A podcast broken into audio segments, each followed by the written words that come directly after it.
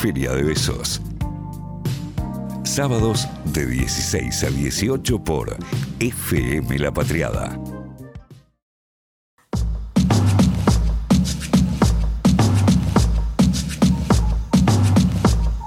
Seguimos haciendo Feria de Besos. Recuerden, amigues, vamos a estar hasta las 18 horas en el aire de FM La Patriada. Este es el momento de la entrevista. Hay que saber que, bueno, El Reino es el nuevo hit de, Netflix, esta serie Furor, eh, que fue escrita por Claudia Piñeiro y Marcelo Piñeiro. Es la más vista en Argentina. Ha, ha encendido la discusión a partir de los entramados que pueden caber entre los mundos de la política y la religión. Vamos a hablar con Mariela Mosqueira. Ella es socióloga egresada de la Universidad de Buenos Aires, científica del CONICET, docente en la Facultad de Ciencias Sociales, también en la UBA, coordina la diplomatura en diversidad religiosa.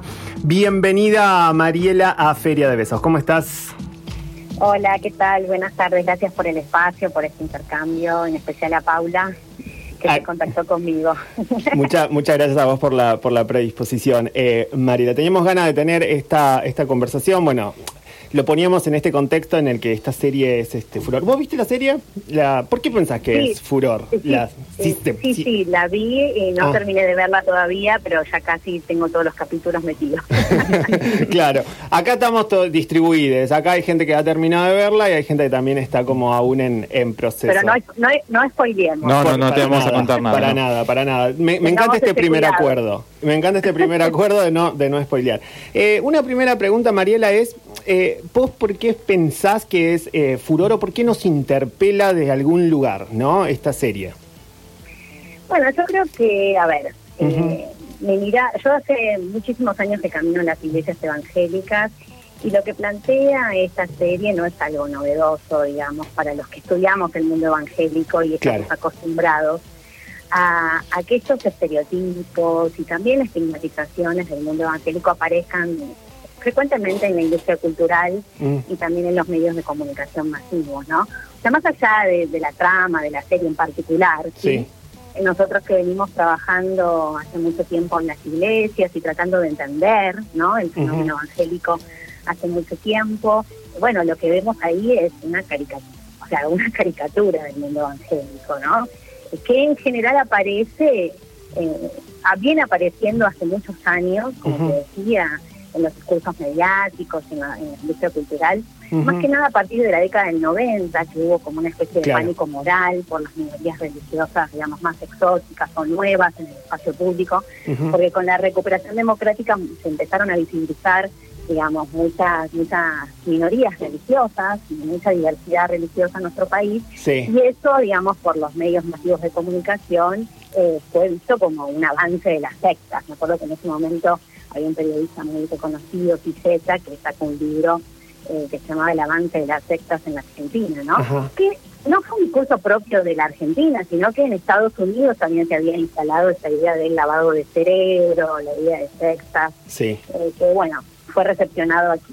Y desde ahí, ¿no? Eh, todo lo que es minoría religiosa y que no se entiende, digamos que hay, hay algunas matrices, ¿no? Eso de que cierto sector de la sociedad ilustrado, secularizado, eh, que, a veces son los guionistas ¿no? que, producen estas series, eh, y también los consumidores, ¿no? Eh, tienen un imaginario acerca del mundo evangélico que es muy así, ¿no? Donde es todo es irracional, o sea, que una persona converse con Dios es algo de locos, digamos, entonces eh, se pinta de esa manera en estas series. O sea, aparece como estos imaginarios que siempre aparecen a lo largo de, como te decía, de 1990, eh, vuelven a aparecer eh, escenificados en distintas series y proyectos culturales, ¿no?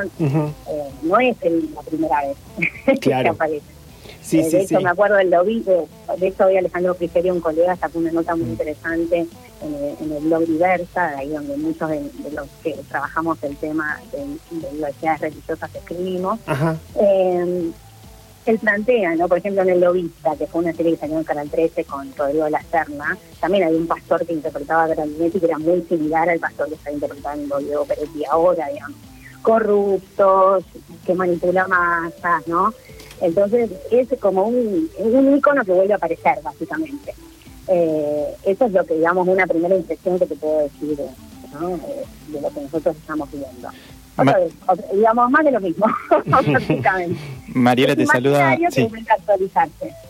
Te saluda Nicolás Ventieri, ¿cómo estás? Eh, mucho gusto. Ahí vos hablabas recién sobre minorías religiosas y a veces, bueno, me hago cargo, ¿no? Pienso al, al- al campo religioso, lo veo con, con mucho desconocimiento en muchas oportunidades y parece que hay una idea de que somos un país eh, católico, ¿no? ¿Y vos, vos qué crees? ¿Cómo, cómo ves eh, esto vos? A ver, eh, nosotros, bueno, en nuestro país no se hace, o sea, en el censo no se pregunta por religión. Claro. Entonces, Mm. Nosotros hay pocas, digamos, pocos estudios rigurosos y serios que han, digamos, avanzado sobre conocer cómo es el campo evangélico en nuestro país. Eh, nosotros tuvimos la posibilidad en el equipo que yo participo, que es el programa Sociedad, Cultura y Religión del CEDIL CONICET, eh, de hacer en el 2008 la primera encuesta rigurosa y desde una institución, digamos, estatal, financiada por el Estado, con recursos eh, públicos, de, o sea, hacer la primera encuesta de creencias y actitudes religiosas, Sí. fue en el 2008 la primera, y en el 2019 fue la segunda, ¿no? Entonces la idea es tener una serie de poder ir midiendo este fenómeno a lo largo de cada 10 años, ¿no? Sí, Eh, entonces ahí, bueno, nos salió que, bueno, son, hay una mayoría católica en nuestro país, en el 2008 era del 76%, luego fue disminuyendo en estos 10 años al 60 y pico por ciento, o sea, es una mayoría eh, atenuada, pero hay mucha diversidad religiosa y una, y la primera de estas minorías eh, es, eh, digamos, eh, son los grupos evangélicos, ¿no? Eh, y que han aumentado, han crecido en estos 10 años un 70%. Perdón, ¿un 70%? Claro, Uf. crecieron un 70%. Del 9% en 2008 de evangélicos en Argentina pasamos a un 15.3%. Mira, Wow. incluso teniendo en cuenta que eh, apareció el Papa Francisco, ¿no? Como, como Teniendo en referente. cuenta que el Papa Francisco en el 13 aumentó, eh, digamos, eh, digamos, no aumentó el catolicismo el- la, la, la elección del Papa, No, al contrario. Eh, o sea, se figura, de hecho, lo medimos en esta última encuesta, porque en el 2008 todavía no era Papa Bergoglio, y realmente la figura del Papa no, no ha influido para nada en la religiosidad de las personas, in- in- incluso en los católicos. De hecho, hay mucha indiferencia. Cuando presentamos valoración aparece la indiferencia como lo más marcado. Eh, y bueno, volviendo a los evangélicos, que es mi metido de lo que yo trabajo hace mucho tiempo, sí, aumentaron un 60%. ¿Y dónde aumentan? Mariela, Sí. ¿qué tal? ¿Cómo estás acá? Paula te habla. Te pido Hola, porfi. Paula, ¿cómo estás? andás? Te pido porfi si te acercás un poquitito más al micrófono así te escuchamos mejor. ¿Ahí me escuchan mejor? Ahí, Ay, ahora sí, perfecto. Ay, qué suerte. Porque justo estábamos con lo de los números apasionadas acá Sí. escuchando este aumento exponencial. Decías, Claro, exponencial de los evangélicos y dónde crecen los sectores evangélicos, en Claro. los sectores más populares, Claro. digamos. Esa Eh, era una eh, pregunta, o sea, Claro. porque uno en el 70%, sentido común lo asocia que, que está más identificado con los sectores populares y por qué se da esa asociación, ¿no? O sea, o ese sentido de pertenencia o que calan más o penetran más estas religiones como el evangelismo en los sectores populares. Sí. Eh, digamos porque la propuesta evangélica de una, o sea, a ver, eh, la, digamos los, los grupos evangélicos, eh, como decíamos, son el 15.3%. De ese mundo evangélico que es muy diverso, porque Claro. no, no, no es una, no es un todo homogéneo para nada, al contrario, hay mucha diversidad, muchas denominaciones. La, pero si bien hay muchas denominaciones al interior, el 90% de los evangélicos que nosotros vemos en Argentina son pentecostales. Pentecostales es una denominación dentro del mundo evangélico que tiene la particularidad de eh, tener una presencia del Espíritu Santo en la vida cotidiana, ¿no? O sea, esto de Jesús salva, sana, prospera, puede intervenir esa, rela- esa relación cotidiana con lo sagrado, esa es una religión encantada, ¿no? Que encanta el mundo cotidiano de las personas. Eh, hace mucha, eh, tiene mucha afinidad con las matrices culturales de los sectores Claro. populares, ¿no? Que no es, es solo del catolicismo, no es solo del, del, del del mundo evangélico, sino también la religión, por ejemplo, el catolicismo popular, la la- las relaciones con los santos populares, Gauchito Gil, San la Muerte, es de, de una característica muy similar. O sea, esta idea de la intervención de lo divino, de lo divino en la vida cotidiana es algo que cala hondo en la matriz eh, de los sectores populares, la matriz cultural de los sectores populares, que sectores ilustrados, no secularizados, como por ejemplo, los que han, eh, eh, digamos, escrito esta serie, no logran comprender ¿sí? esa matrices. Entonces hacen una Mm. caricatura de eso, porque no lo comprenden y, y no lo comprenden y lo descalifican. Y eso Claro. es lo peor, ¿sí? Y eso es lo peor, porque si hubiera, por ejemplo, eh, pequeños detalles, yo te puedo decir de la serie, Ajá. sin espoliar, volvemos a decir, que no tienen nada que ver con el mundo evangélico. Por ejemplo, eh, hay una escena donde Peretti está como haciendo, digamos, está- en un culto, en una liturgia. Sí. y está hablándole a su feligresía, ¿no? Los feligreses que están ahí están todos como eh, extasiados, con cruces, con crucifijos. O sea, Mm. todo algo que el protestantismo no tiene es adoración o eh, vínculo con objetos religiosos. con las imágenes. demás. Claro. Claro. O sea, o sea eso, las personas que escribieron eso o que, o que dijeron eso nunca entraron a un culto evangélico, básicamente. Claro. Claro. Después, eh, los, los creyentes, ¿no?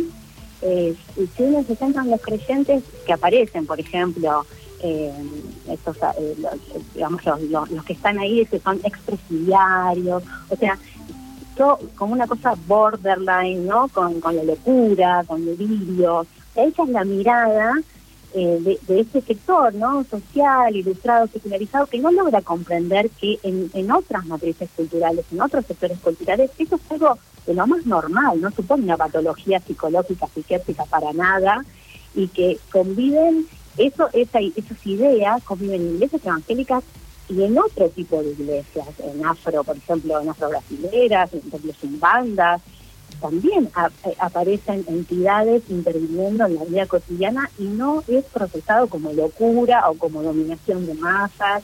La gente elige participar ahí y lo considera como, como algo de lo más normal y cotidiano. ¿sí? Mm, qué, interesante lo que decís. Eh, yo ahí tenía también eh, una, una pregunta, y no sé si, si tendrá que ver con esto de, del, del- de como este mundo encantado, esto que decías recién, eh, y, y cómo puede calar en ciertos sectores populares, pero también en un, en un contexto de pandemia, ¿no? En el cual a algo hay que aferrarse. Hay gente que se ha aferrado fuerte a la astrología, ¿no? o sea, eh, también, no sé si, si este tipo de religiones también logra como más, eh, como es algo más cotidiano, ¿no? Como más presente en el día a día, por ahí que el catolicismo, que es algo como, bueno, después de la, después de la muerte, qué sé yo, sino, sino es que también en este contexto de pandemia, este tipo de religiones como el evangelismo logra más eh, fieles, digamos, ¿no?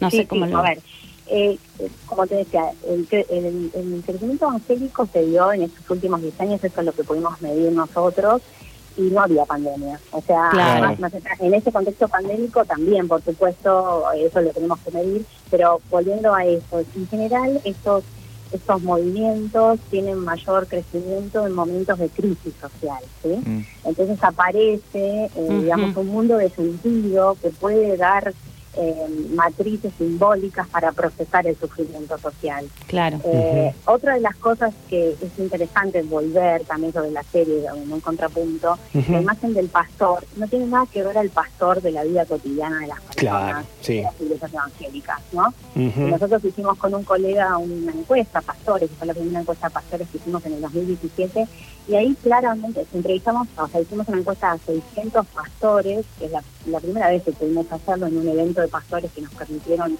realizar esa encuesta, y vos veías, todos provenían de la misma base social donde el mundo evangélico crece. O sea, eso de esas iglesias con, digamos, con paredes llenas de dólares, Sí. eh, eh, digamos, es, es una, es una imaginación total. O sea, Sí. está bien, es una, es una ficción. Total. Claro.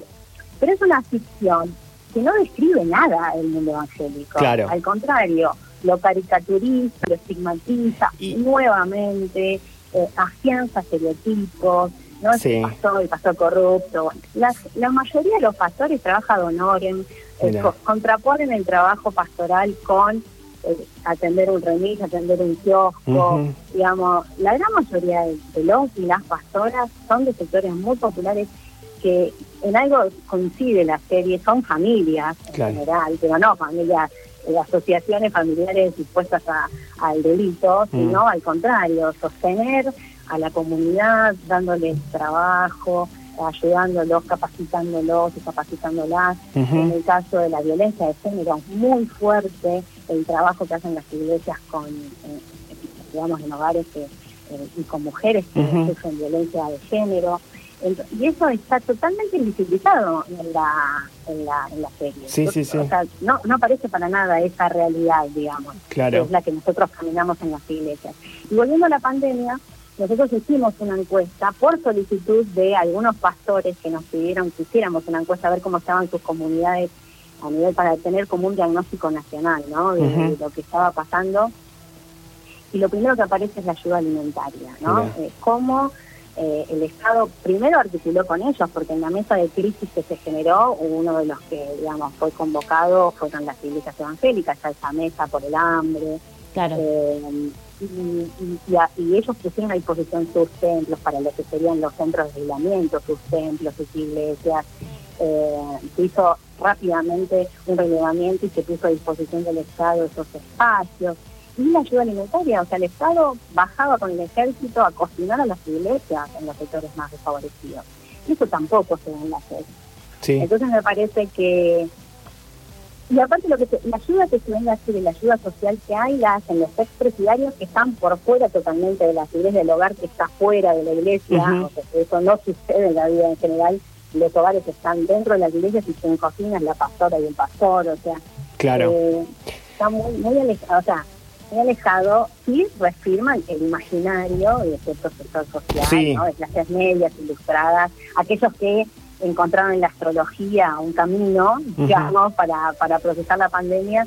Eh, bueno, ahí sí, eso así es como se imagina el mundo evangélico. Y en este sentido, ¿no? Como eh, esto que vos decías, lo de la caricatura, ¿no? Del mundo evangélico, siempre pensándolo desde el género ficción, ¿no? Y desde el registro de, esta serie. Eh, algo que también leía que, que, que se puede haber generado también una atención es como, bueno, sí, es una caricatura. ¿Y qué hay de como un anticipo o, una amenaza a la política real, ¿no? ¿Cuál es tu posición al respecto, ¿no? Como eh, con, con, esto que, deja la serie como y que lo que la atraviesa en todo su relato, ¿no? Como esa tensión entre esta caricatura, pero al mismo tiempo esa amenaza real política que se la puede interpretar como tal. Sí, bueno, a partir de la llegada de Bolsonaro al poder, ¿no? Hubo una lectura muy muy así, digamos, de, bueno, la derecha, ¿no? Llegó al poder y, bueno, Bolsonaro llegó al poder por los evangélicos, pero los evangélicos vienen participando en política desde la década del 70, más o menos. Claro. No es algo nuevo. Y esto tiene que ver con un giro teológico que hubo, que hubo en las comunidades, o sea, una forma, bueno, como antes a ver, cómo, cómo hacerlo sencillito y, rápido. Antes los evangélicos, por decir rápidamente, el mundo pentecostal pensaba que Jesucristo venía mañana y que este mundo iba a terminar, este mundo corrupto horrible. Entonces no, no había que hacer nada, porque ya estaba todo tan podrido que mejor nos quedamos en las iglesias y no nos quedamos orando en las iglesias y encaminándonos a eh, la, segunda venida de Cristo, que nos va a salvar a todos, listo. en, los 70 hubo un giro en esta manera de mirar el mundo.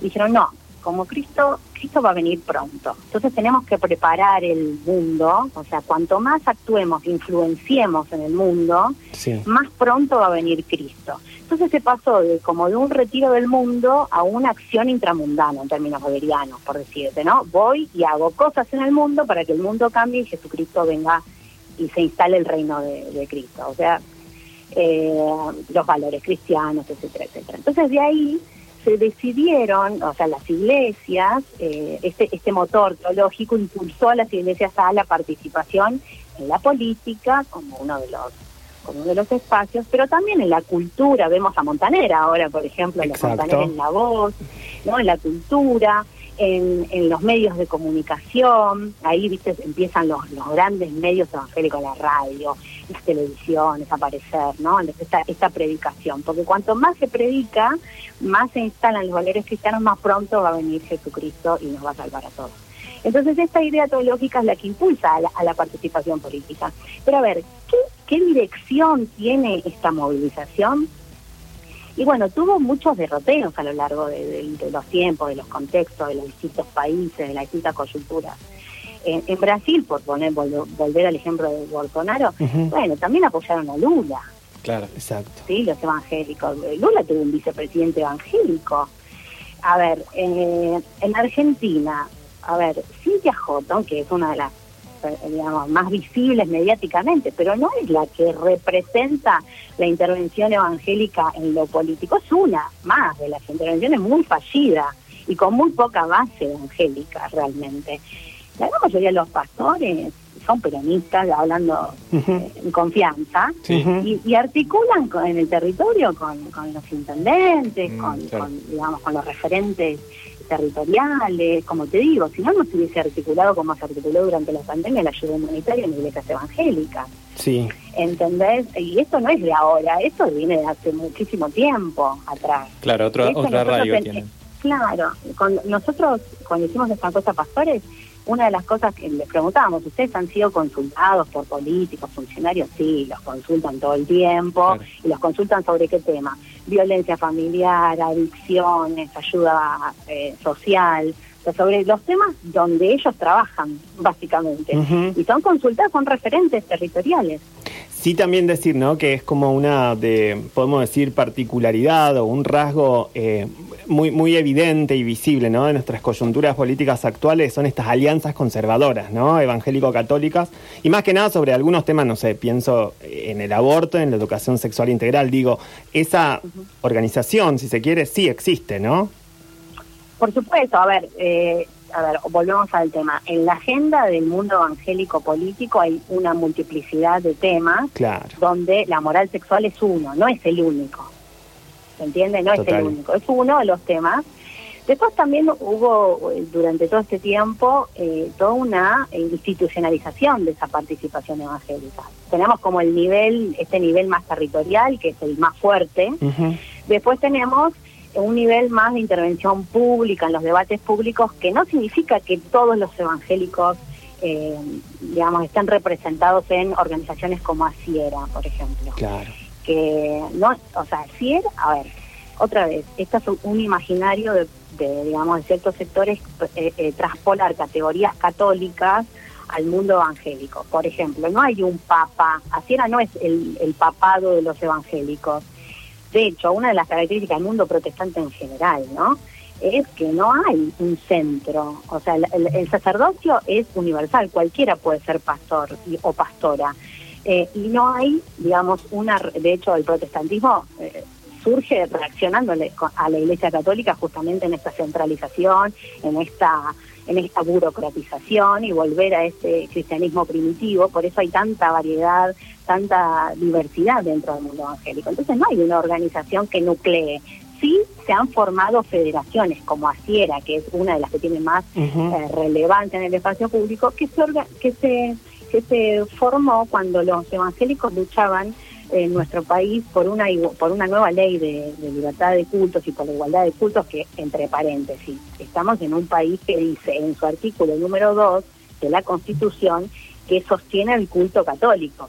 Y todas las... eh, todas las, eh, las religiones que no son católicas tienen que ser fichadas por el Estado. O sea, las personas tienen que ir a decir al Estado en qué creen y tienen forman parte de fichas, Sí, que sí. es una ley, el registro de cultos, eh, en la dictadura y que eso no se realizó nunca más, en 1978. Mira. Entonces estamos en un, en un país que tiene gran desigualdad de religión, eh, donde el catolicismo es predominante, hablábamos hace un rato, eh, pero, que, pero que de alguna manera, eh, digamos, dentro de la agenda de los, de, los, de los grupos evangélicos hay una multiplicidad de temas y, y Asiera es una de las federaciones que está dentro de- del mundo evangélico, pero no es la única y no es un papado de ahí lo que dice Asiera es lo que piensan todos los evangélicos, Ahí por va. el contrario Claro. por el contrario.